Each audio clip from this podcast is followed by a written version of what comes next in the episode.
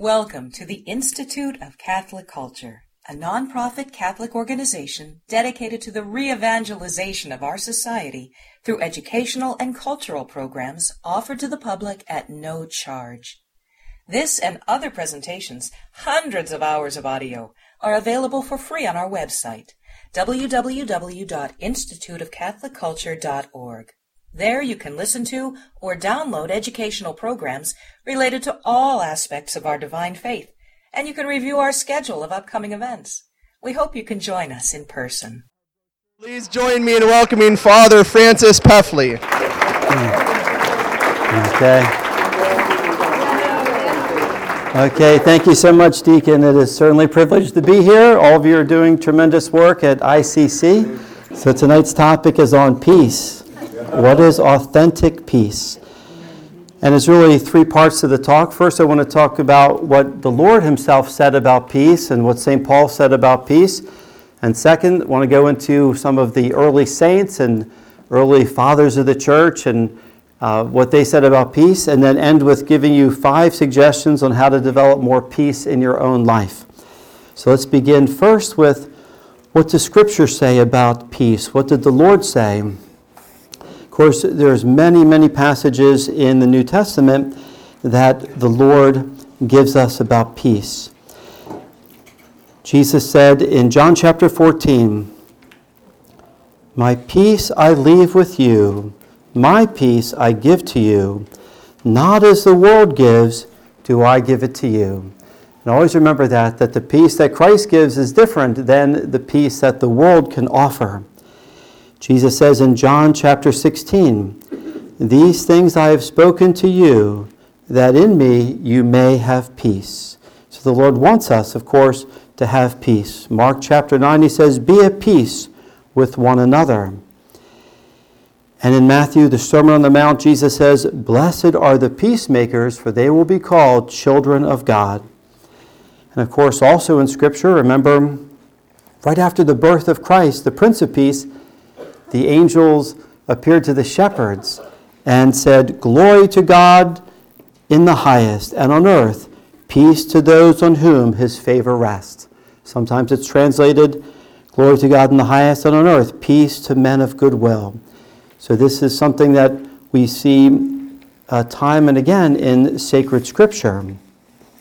Some other times in scripture, the Lord talks about peace. He says in Matthew chapter 10, And when you come into a house, salute it, saying, Peace to this house.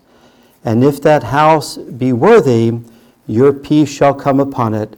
But if not worthy, your peace shall return to you. And then we have in the beginning of the Lord's, right, right before the Lord was born, we have Zechariah in the temple. And Zechariah, the beautiful prayer, the canticle, he says, to enlighten those who sit in darkness in the shadow of death, and to direct our feet into the way of peace. So Zechariah predicts that the Messiah will direct us into the way of peace. And then look at some of the passages from St. Paul. Ephesians, be careful to keep the unity of the Spirit in the bond of peace. The letter to the Hebrews, it says, Follow peace with all men, and that holiness without which no one will see God. We also have a beautiful passage from Paul. And through him, this is Colossians, and through him to reconcile all things unto himself, making peace through the blood of his cross, both as to the things that are on earth and the things that are in heaven. Isn't that a beautiful expression? That Jesus made peace through the blood of his cross. And again, so many other passages from Paul just give you just a few more. Galatians, the fruit of the Spirit is charity, joy, peace, patience, goodness, etc., where he gives us the fruits of the Holy Spirit, and peace is one of those. And then when Paul would write in Romans, he would give the greeting of peace grace to you and peace from God our Father and the Lord Jesus Christ. So, again, there are uh, many beautiful passages which talk about peace in Scripture. And, but then we have uh, two passages from the Lord that make it a little bit uh, a little different to understand. He says in Luke chapter 12, Do you think I have come to bring peace on earth? No, I tell you, but division. And then in Matthew chapter 10, Do you think that I have come to bring peace to the earth? I have not come to bring peace, but a sword. So, how do we understand those passages and compare it to when the Lord says, My peace I leave with you, my peace I give to you? Not as the world gives, do I give it to you. Or when he says, for example, these things I have spoken to you that you may have peace. So, how do we uh, talk about those two different aspects? And I think the, the best way to understand it is that the Lord's followers are called to be at peace. Yes, we are called to have the peace of Christ. We're called to have peace of mind, peace of heart, peace of soul. But when the Lord speaks about the world or the earth, he says, I've not come to bring peace. He says, Notice, do you think I have come to bring peace to the earth? See, when the Lord is speaking to us as individuals, he's saying, I will give you peace, my followers. But when the Lord is speaking to the, about the earth or about the world, he's saying, When I come, there will not be peace because there will be opposition, there will be persecution. As they treated me, Jesus says, so they will treat you. So we have to expect the sword or division, and we see this. In fact, right after the Lord says, I've not come to bring peace but the sword, division, he talks about in family. Sometimes a father will be set against his son, or a mother against a daughter, or a mother in law against a daughter in law. The Lord says there will, there will be that uh, challenges, difficulties, and uh, there will be divisions because of those who follow Christ versus those who do not follow Christ. So I think when we look at this particular topic, we see that yes, Jesus will give us his peace, but we also have to expect that in the world, sometimes in families, there will be uh, divisions, there'll be challenges, there will be difficulties. And let's take a look at, at how the saints dealt with these things. And notice that these saints and early fathers and doctors of the church, they were at peace in the midst of the challenges and the sword and the difficulties. They had authentic peace even in the face of persecution and torture. Take a look at some examples. Saint Stephen the martyr in the Acts of the Apostles. Remember, he was the first deacon he was being stoned to death. But notice he was completely at peace. He looked up, he could see Jesus sitting at the right hand of the Father, and he said, Lord Jesus, receive my spirit. Do not hold this sin against them. You know, Father, forgive them.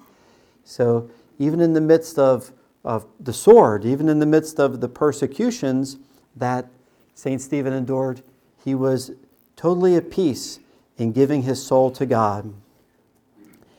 Think of the Christians under Nero. As you know, Nero was so cruel, he would take the Christians, he would pour tar over them, pitch, and then light them on fire as human torches. And these, these Christians offered their lives to Christ. And they too were filled with joy and peace, willing to die for Christ. Then Ignatius of Antioch, one of the great saints and bishops of the early church. He was taken in chains to Rome, and as he was traveling, he wrote letters. And he said things such as, I long to be with him, long to be with Christ. Nothing is more precious than peace, by which all war, both in heaven and on earth, is brought to an end. He says, Fire, cross, struggles with wild beasts, the wrenching of bones, the mangling of limbs. Let them come to me, provided only I make my way to Jesus Christ, that I may be that I may give my life for Christ. And even told the Christians in Rome, don't try to stop them. Let me go to my meet my Lord. Let me go to my martyrdom. And of course, he was being thrown to the wild lions that would devour him. And he wrote, I am God's wheat. and I shall be ground by the teeth of the wild beasts, that I may become the pure bread of Christ. So, in the midst of this suffering, in the midst of this uh, martyrdom, he was at peace with Christ. So, notice you have the individual Christian can be at peace in the midst of trials, tribulations, the sword, and the cross. Again, the Lord does not promise to give us, you know, peace in this world because he says, I've not come for that. But he will give us, his followers, that inner peace that the world cannot give. St. Polycarp, the 86 year old bishop of Asia Minor, taken to a stadium, told to deny his faith, to offer incense to the gods, he said, I will not do that. He says, For 80 plus six years I have served him, namely Christ, and he has never done me any injury. How can I blaspheme my King and my Savior? Then look at St. Lawrence, the great St. Lawrence, another deacon of the church. Remember the story when the prefect said, I want you to bring me all the treasures of the church? And he was hoping to get all of the gold chalices and the ciborium. And uh, St. Lawrence rounded up all the, the crippled, the blind, the lame, the deaf, and he brought all the, the sick to the prefect's door and opened it up and said, These are the, pref- these are the treasures of the church. Well, the prefect was so upset that he ordered Lawrence roasted alive on a gridiron. You know the story. And we have it historically that he said, halfway through it, to the soldiers, You can turn me over, I'm done on one side. Amazing. See, look at that peace, even a sense of humor in the midst of the sword, in the midst of torture and persecution. See, that is the kind of peace that only Christ can give. The world cannot offer that kind of peace. Only Christ can offer that. And again, Jesus says, As they treated me, so they will treat you. Look at St. Apollinarius, second century martyr in Ravenna, beaten, made to walk on burning coals, had scalding water poured on him, thrown into a dungeon, and starved to death. And he says, This above all is peace, to be united with God. This above all is peace, to be united with God. So when we look at, for example, St. Apollinarius, we see that his definition of peace is union with God, to live as a friend of God, to live in accord with God, to live in his grace and friendship. Saint Seraphim, says, Acquire the spirit of peace, and a thousand souls will be saved. Acquire the spirit of peace, and a thousand souls will be saved. And then one of the great quotes, St. John Chrysostom, he says, What sort of peace is it that Jesus brings? This is peace. When the disease is removed, this is peace. When the cancer is cut away with the sword. Only with radical surgery is it possible for heaven to be reunited to earth, to be united to earth. So St. John Chrysostom makes an interesting point. He says, What will destroy our peace? He says, It is the disease of sin, it is the cancer of sin. So when people are in sin, they lose their peace of mind, they lose their peace of soul. So we have to invite Jesus, the divine physician, to come in and to cut out that sin in our life, to cut out that spiritual cancer, to be that good divine physician to cut away sin, and then we'll be at peace. So those who are living in mortal sin are not at peace. And there is no authentic peace where there is sin. And to the extent that there is sin, there is a lack of peace. And, you know, when we think of the, the Lord, He is the divine physician. We invite Him in when we go to confession to eliminate, to cut out that sin from our life so that we can be at peace. And we also, another good analogy, remember when Jesus drove out the money changers from the temple? He came in the temple and he got rid of the money changers. Well, when we go to confession, we ask Jesus to come into our soul and to drive out the little money changers in our soul. Remember, our bodies are the temple of God, and we give Jesus full permission and freedom to come in and to cleanse the temple. Again, that's what we do in confession. is to cleanse the temple. We invite Jesus to get rid of those little money changers in our temple. And here's a great quote from St. Augustine about peace. His definition Peace is serenity of mind, tranquility of soul, simplicity of heart, a bond of love, a union of charity. No one can inherit God if he does not keep his testament of peace or live in union with Christ.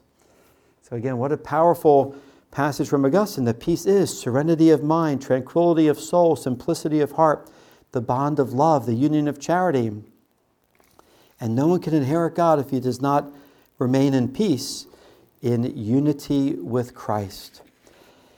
You know, one of a priest that I got to know a number of years ago, Father Aidan McGrath, a great Legion of Mary uh, missionary to China.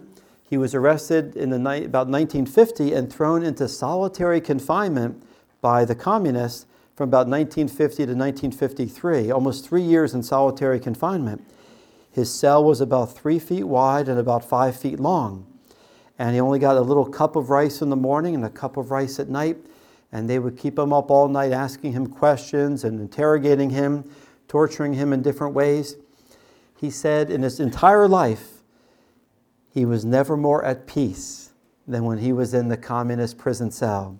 He said he was not comfortable, he was never in more pain because of the cold and the terrible food and the smell and the other um, people going insane all around him in the other prison cells. But he says he was never more at peace in his whole life.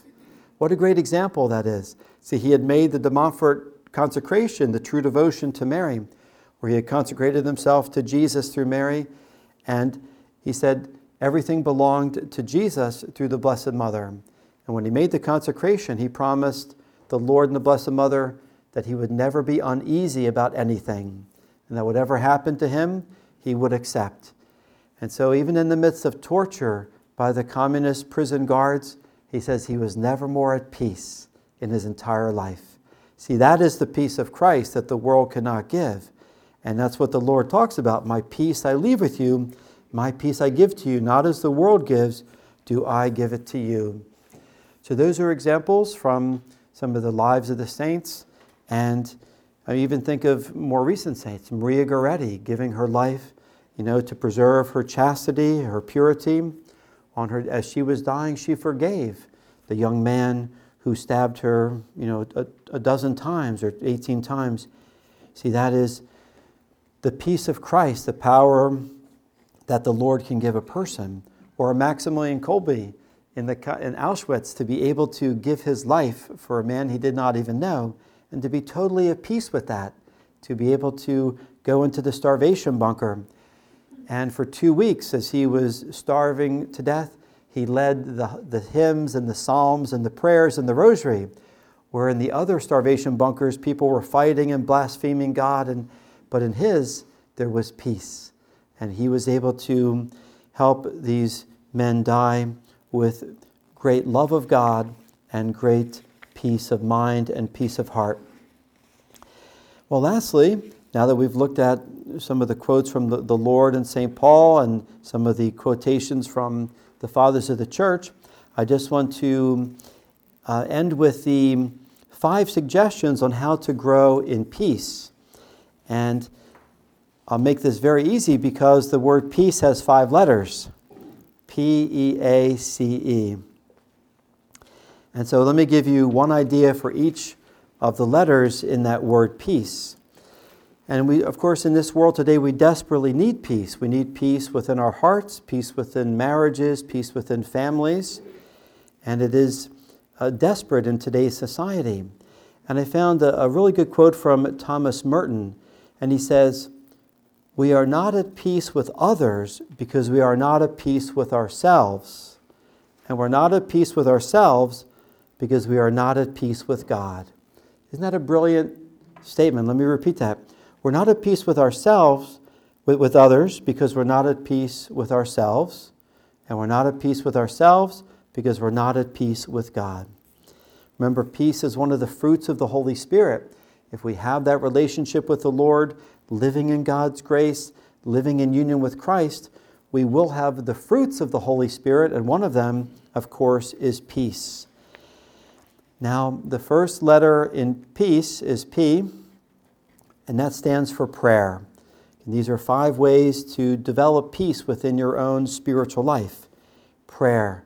Prayer is the key. You know, St. Alfonso Liguori says, Those who pray will be saved, those who do not pray will be lost. It's as simple as that. If you pray, you'll get to heaven. If you don't, you won't get the grace to, to get there. So, what is prayer? It's conversation with God, it's talking to God, it's listening to God. And prayer leads us to union with God.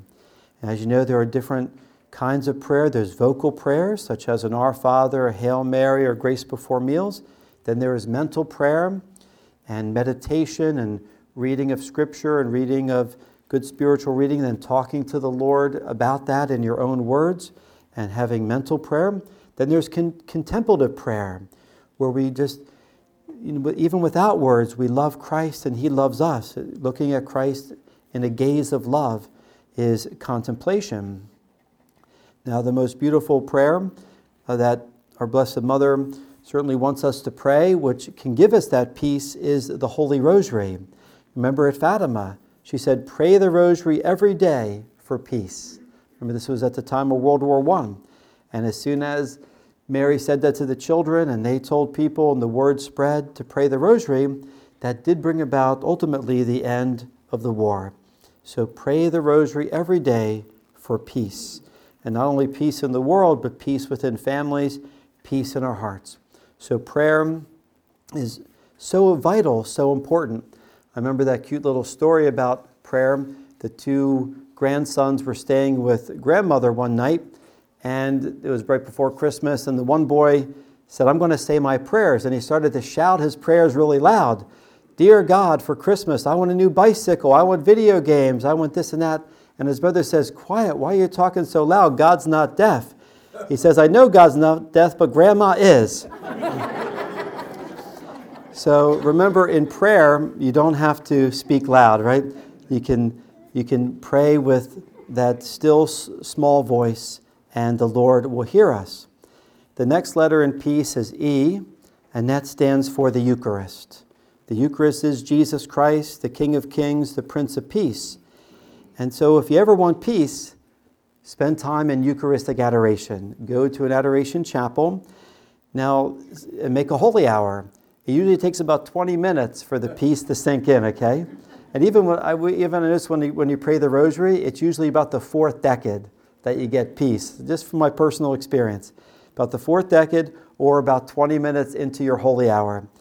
So spend time before the King of Kings and the Lord of Lords, the Prince of Peace. Spend time in Eucharistic adoration. And as you spend time, you're in the presence of the Son of God, and your soul becomes very beautiful, very pleasing to God as you spend time before His presence, just like going to the beach and basking in the rays of the sun. So, at our Eucharistic adoration chapels, you bask in the rays of, the, of Jesus, our Lord and our God.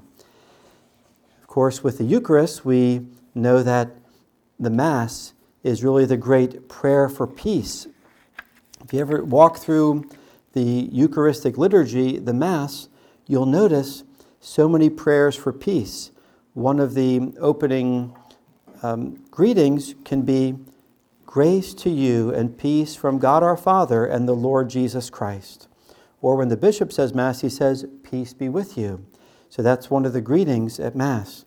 And then at Mass, at the Eucharist, we also hear Glory to God in the highest, and on earth peace to people of good will.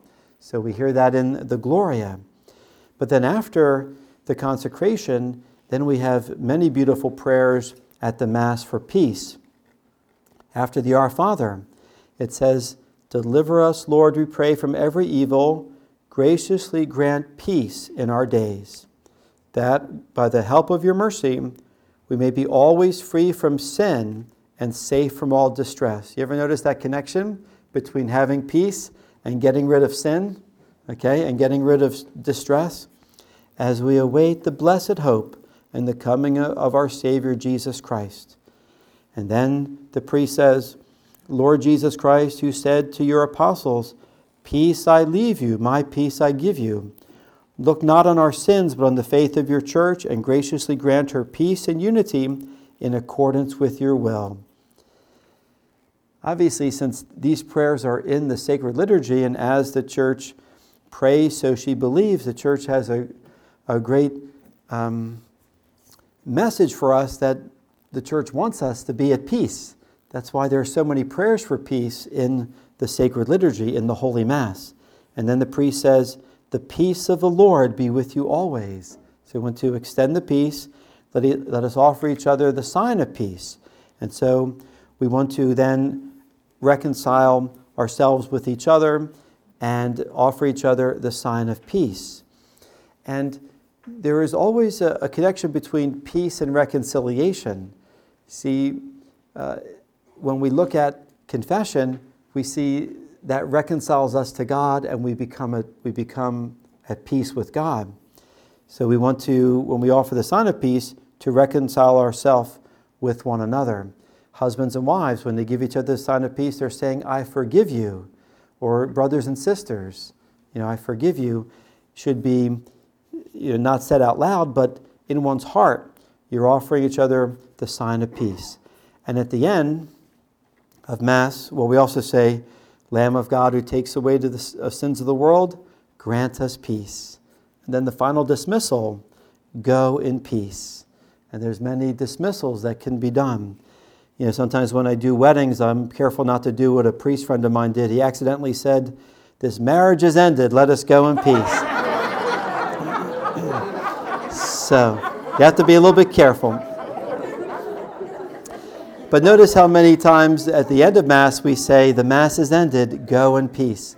So peace is at the beginning of Mass with the greeting and the Gloria, after the Our Father, when we share the sign of peace. So obviously it's very important to the church that, that we as Catholic Christians are at peace. The next letter is A, and that stands for acceptance, to accept the will of God. Dante once wrote, in His will is our peace. See, that's how you get peaceful, is to accept the will of God, acceptance. And the two books I'd recommend would be Trustful Surrender by St. Claude de la Colombière. Trustful Surrender, that beautiful little book about accepting the will of God in your life. And then De Caussade's book called Abandonment to Divine Providence. De Caussade, Abandonment to Divine Providence. In fact, uh, a book that just came out a couple years ago, Father Larry Richards, his, his book is called Surrender. See? Surrender, the idea of accepting God's will in your life. So be like our Blessed Mother who said, Let it be done unto me according to thy word. And remember in the Our Father, we say, Thy kingdom come, thy will be done. See, accepting the will of God in our life. Thy will be done. So many of us are always praying that God will change His will to match ours.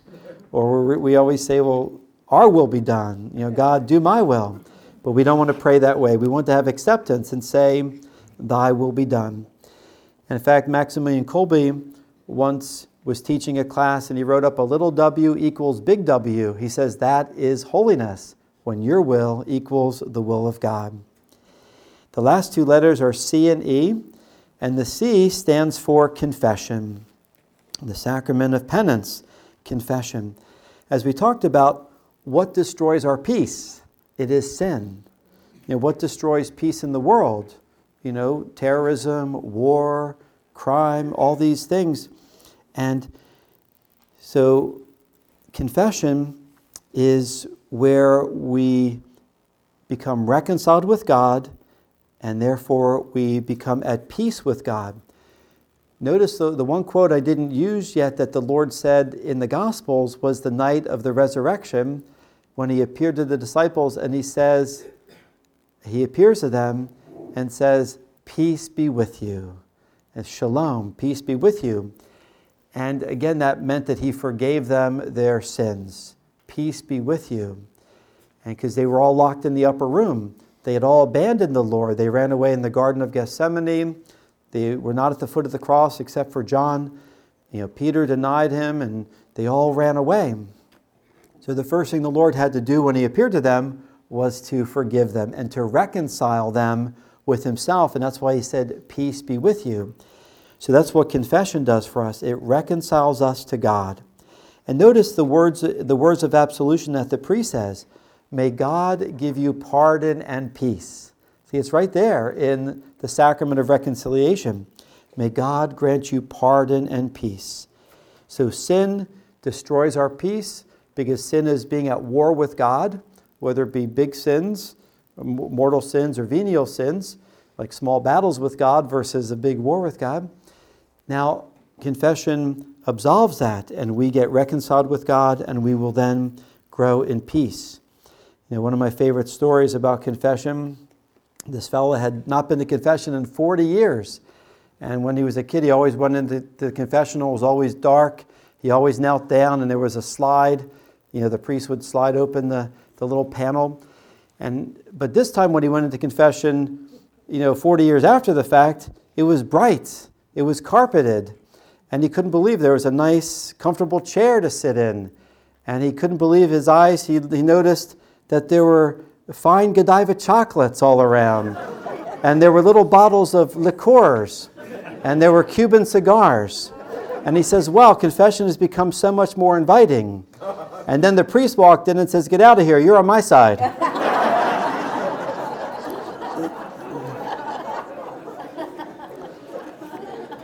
Okay.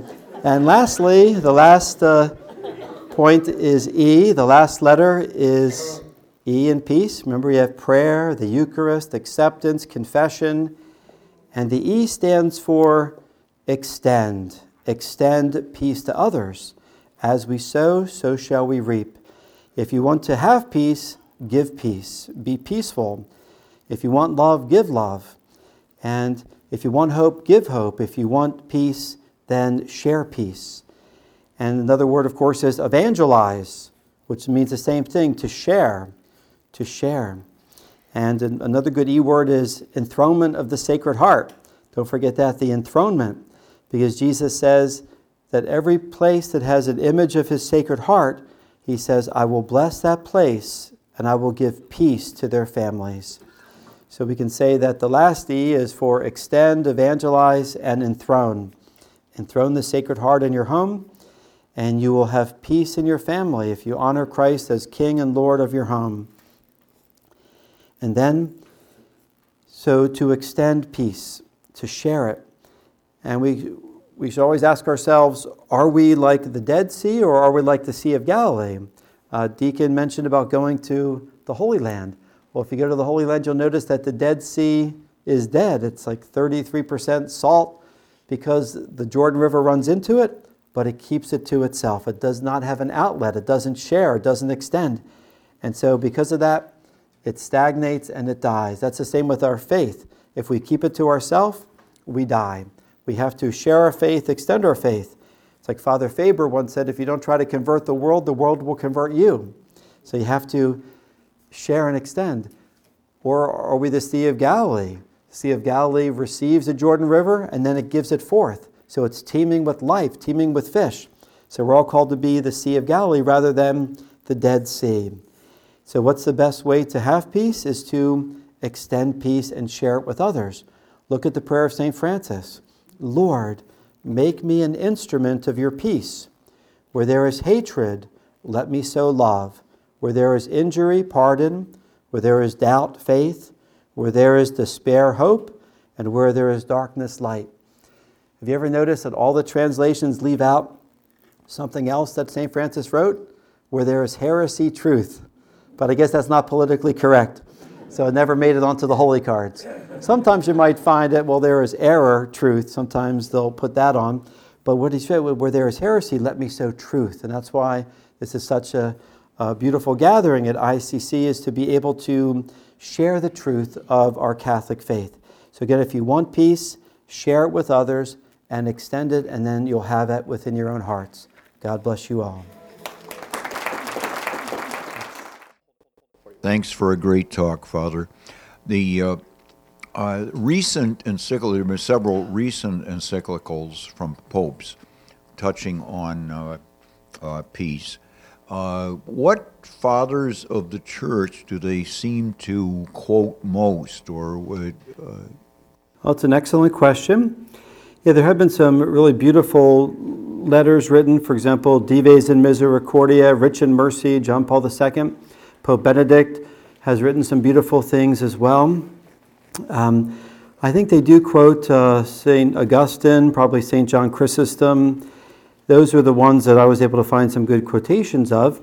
Um, there's also, um, there may be St. Jerome and a few of the other church fathers, but uh, I, I, would have to look up those different encyclicals to find out which ones were quoted. But um, that's a, a, it's a very good question.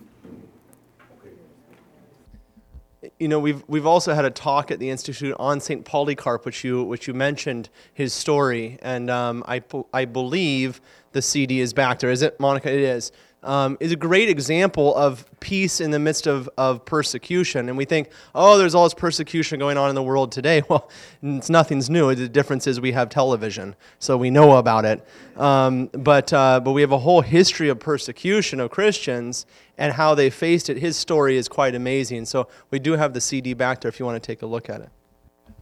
Um, yes, Father. You mentioned it uh, in the Sermon on the Mount. Um, Blessed are the peacemakers. Do you have any um, a, a, primary story that where you can make the connection between the peacemaker and the sword? And there's many veterans in here and police officers, etc. So encouragement for uh, the peacemakers who are out there. Yeah, the, the Lord said in, right there in the Beatitudes, Blessed are the peacemakers, they will be called children of God. You know, they'll be sons of God, daughters of God, if you help to make peace. Um, again, that prayer of St. Francis is so beautiful. You know, pray that every day. Lord, make me an instrument of your peace. for example, if you're a firefighter or if you're a police officer, I would recommend reading the prayer of St. Francis every day, trying to, to live that prayer. Um, as far as other examples, uh, I can't think of any other, let's say, examples of you know, peacemakers right now. Um, but you know, John Paul II certainly was. You know, when he was assa- the assassination attempt, afterwards he didn't go to the prison where the assassin was, and he sat with him, he talked with him, he forgave him. And again, the, when you remember that peace is reconciliation, reconciliation.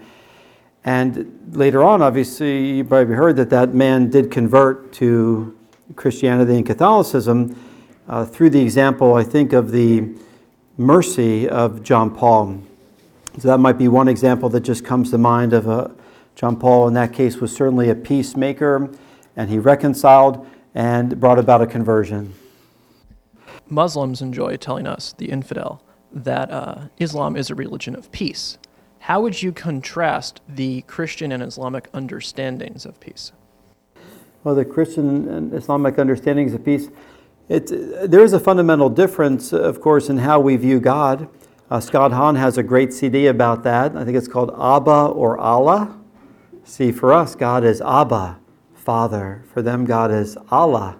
And that's you know, a whole different understanding, almost like a, a master to a slave versus a, a father to a child, as we see in Christianity. Um, you know, as far as contrasting it, um, I, uh, I, I'm not an expert on, on, that, on that particular aspect, so I don't want to you know, say anything that uh, you know, I can't really substantiate. But uh, I would recommend listening to that CD that Scott Hahn did because that is an excellent, I believe, um, showing the difference between a Christian view and, and the, the Muslim view. But, you know, the Muslims have been trying to bring people to submission for, oh, since about the year 600 with Muhammad. And if you see, having gone to Christendom, studied history under Dr. Carroll, and read many of his books, you see the, the growth of Islam from uh, you know, all through parts of you know Africa and into the Middle East and into Europe, and you know the the war with the people of Spain, uh, how the Christians were able to you know win back Spain. That's the only country that was ever taken over that we've been able to regain. Because once they've taken over a country, you know, we, we lose our, our Christian presence there. And we see this in the Holy Land right now of how the Christian population is shrinking so much in the Holy Land. So they are very aggressive in spreading and what they didn't do through wars and from the time of Muhammad up till now. Now they're beating us because they're having more babies. So they are taking over France and other parts of Europe because they are having many more babies than the Christian families are having. So what they what they didn't get through, let's say, you know, the, the war is now happening through the birth of the number of children that they're having versus Christian families. How would you compare the Christian struggle with the peace that you've talked about tonight? The Christian struggle with peace? Well, we, of course, life on earth is a warfare, it is a battle. Um, we are the church militant, the church triumphants in heaven, the church sufferings in purgatory. We are the church militant, and so we are here to, uh, to fight against the world, the flesh, and the devil. And to fight the devil, we do that spiritually through prayer, penance, sacraments, sacramentals, and then the world is not referring to creation because that is good. God created it good. But you know, it's talking about the, the hedonistic or the secular aspect of the world. So we always have to fight against that. We have to fight against the culture of death with the culture of life, with love. And then concupiscence, we have to fight against those unruly passions through prayer, penance, the rosary, and things. So, yes, there is a struggle in the faith and we always we are soldiers for Christ. We know about that because of our confirmation. Remember in the old days when you were confirmed, they used to bishop used to slap you on the cheek to remind you to be willing to be willing and able to suffer for your faith. Nowadays we nowadays we just say peace be with you and do a handshake. But uh, but that whole idea of being able to struggle and suffer for your faith is very important. So in the midst of that, Obviously, we, we're called to be at peace. We're always called, to, I think, to have peace in our heart, even during times of persecution, even sitting on Route 66 traffic, even sitting on the Beltway. So we are called to be at peace even in the midst of our, our, our, our struggles and growing and trying to grow in holiness, fighting you know, the world, the flesh, and the devil, but always having that peace of Christ, which is the, one of the fruits of the Holy Spirit. Uh, one last comment. I did bring this image of Christ on the shroud uh, because I've studied the shroud so much that the one thing that impresses me most is the expression of peace on the Lord's face. You might not have ever noticed that, but remember, he was scourged at the pillar, he was crowned with thorns, he had nails going through his hands and feet and you know the, the crowning with thorns and yet the face of the lord is one of complete acceptance resignation. The lamb led to the slaughter one of incredible peace. And to me that's one of the the many reasons why i certainly believe in personally in the authenticity of the shroud. Because when you see uh, people that have been tortured in other ways you can see all sorts of you know agony and pain. Whereas with the lord he suffered so much and yet he was at peace in the midst of that suffering.